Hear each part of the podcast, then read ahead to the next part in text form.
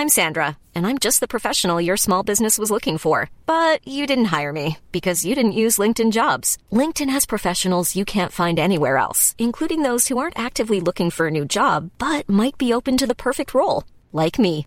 In a given month, over 70% of LinkedIn users don't visit other leading job sites. So if you're not looking on LinkedIn, you'll miss out on great candidates like Sandra. Start hiring professionals like a professional. Post your free job on linkedin.com/people today. Quem eram os anciãos bispos ou presbíteros?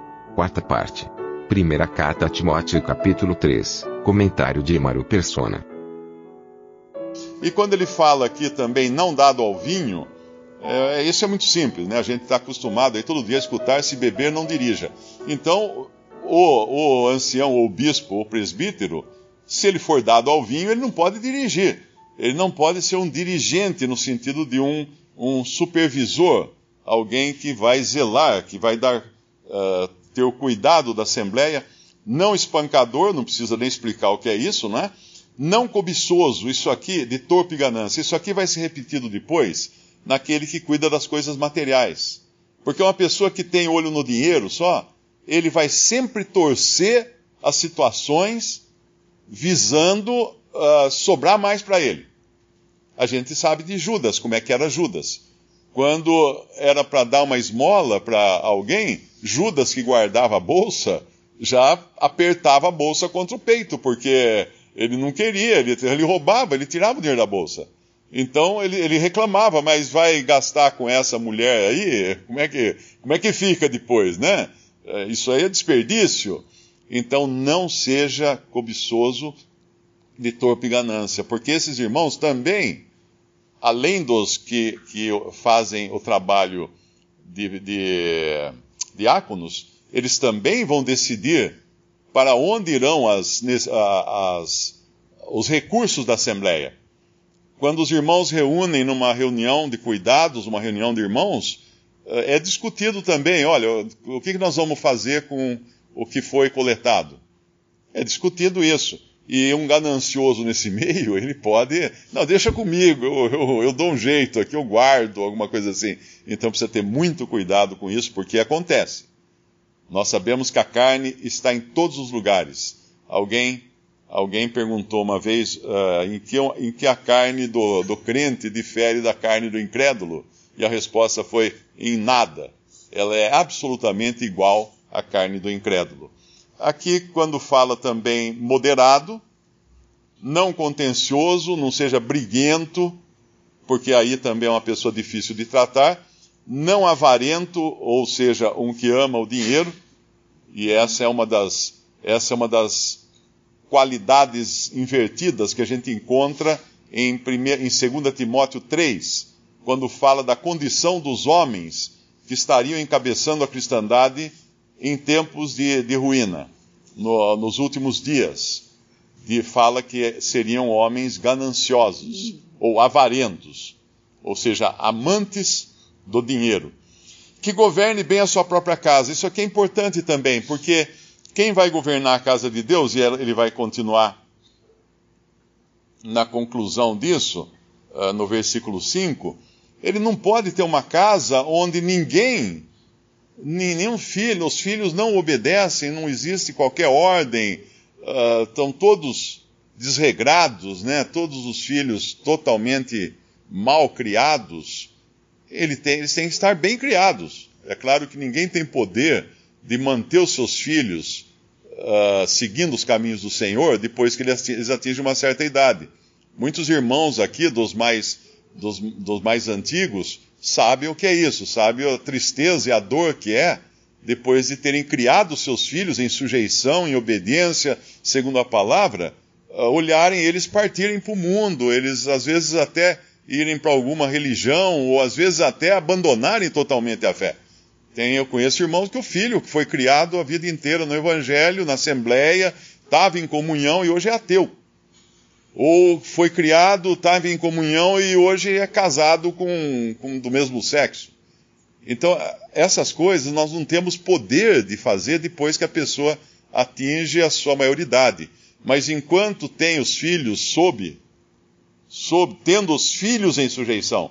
Isso é enquanto os filhos estão debaixo da autoridade dos pais. Porque se alguém não sabe governar sua própria casa, terá cuidado da igreja de Deus? Ele pergunta aqui no versículo 5.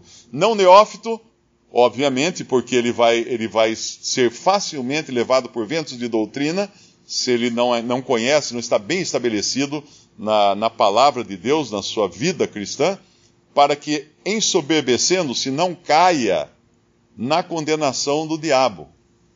E o diabo sempre pega por essa. O diabo segura sempre pela soberba. Ele tentou fazer isso com o Senhor Jesus. Ele tentou fazer isso com o Senhor Jesus na tentação. Ele fez isso com Eva, a soberba da vida, né? Ele, ele fez isso com Eva. E, e aí ele vai atacar desse lado, quando a pessoa se acha alguém, né? Uh, porque neófito aprendeu meia dúzia de versículos e agora ele acha que pode sair por aí ensinando todo mundo. Convém também que tenha bom testemunho dos que estão de fora, para que não caia em afronta e no laço do diabo. Uh, isso aqui vai ser também falado, ou foi falado, eu não sei se vai repetir aqui nesse capítulo, mas pelo menos lá em Atos, quando, quando foram escolhidos os sete varões, eles tinham que ter boa reputação para fazerem o diaconato. E assim como é o Espírito Santo quem escolhe aqueles que vão fazer a obra de um, de um bispo ancião ou presbítero, a Assembleia é que escolhe aqueles que vão fazer o trabalho do diaconato, do cuidado das coisas materiais. Mas aqui que tenha bom testemunho dos que estão de fora. Por que isso? Porque o nosso testemunho fora ele reflete na opinião que as pessoas têm da Assembleia. Eu me lembro que quando eu quis começar a congregar, eu perguntei para minha mãe, eu falei assim: você não tem lá aquela cabeleireira que você vai, que ela vai num grupo de pessoas que congregam e tal? Você não quer ligar para ela para perguntar se eu posso ir? Esse foi meu primeiro, minha primeira tentativa de reunir. O que minha mãe falou? Ah, não, filho. Não vai lá, não, porque eu ouvi falar que ali eles levam maconha dentro da Bíblia. Então, o que era isso? Na realidade, era o conceito que as, muitos aqui na cidade tinham, dos primeiros irmãos, porque quando eles se converteram, alguns deles é, usavam drogas. Claro que saíram das drogas para viver agora a vida cristã, mas ficou aquela mancha, ficou aquela nódoa.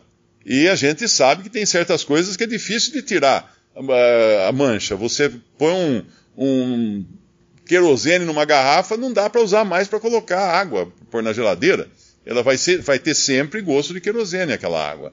Então é muito importante o testemunho dos de fora, para que isso não reflita na opinião que as pessoas têm da Assembleia e, por conseguinte, na opinião que os incrédulos terão do Senhor. Porque se é isso aí, congregar o nome do Senhor é isso, ah, então eu também não quero. Meu filho, vá na outra igreja lá, porque ali eles levam maconha dentro da Bíblia. Então, qualquer coisa que possa prejudicar esse testemunho, Satanás vai se aproveitar disso e vai usar isso como argumento para denegrir o testemunho de, de Deus na terra. Quando nós pensamos nessas características aqui, que bem lembrado, elas são deveriam ser de todo cristão, não apenas daqueles que almejam ou desejam essa obra esse trabalho, uh, vem às vezes a, a seguinte questão: como alguém poderia dizer, não, eu não desejo esse trabalho porque eu tenho uma coisa aí que está meio pegando, eu não quero largar e assim e assim. Aí então vem a seguinte questão, como eu citei a respeito de muitos que não não tem os filhos, às vezes, em, uh, depois de uma certa idade, uh, seguindo na mesma, na mesma ordem de coisas, a questão é a seguinte: alguém que foi criado na Assembleia, foi criado nas reuniões, que crê no Senhor Jesus, é convertido, será que é, é possível nunca desejar partir o pão, estar à mesa do Senhor, porque não quer abrir mão de alguma coisa na sua vida que poderia ser uh, de, ser de obstáculo para que ele seja recebido a comunhão? Tipo assim, não, eu quero primeiro viver na gandaia, depois eu vou casar e aí eu peço meu lugar à mesa do Senhor. Será que isso pode acontecer na mente de alguém? Claro que pode. Todos nós temos a mesma carne de qualquer pessoa incrédula, mesmo que sejamos convertidos. Então é um, é um alerta importante para cada um. Será que eu não peço o meu lugar à comunhão porque eu ainda tenho arestas para serem aparadas e não quero aparar essas arestas? Porque eu primeiro quero aproveitar um pouco mais a vida e depois eu peço meu lugar à comunhão à mesa do Senhor? Será? Isso é uma pergunta que cada um deve trazer, aqueles que ainda não, não pediram seu lugar à mesa do Senhor, deve, deve analisar isso no seu próprio coração. Visite respondi.com.br.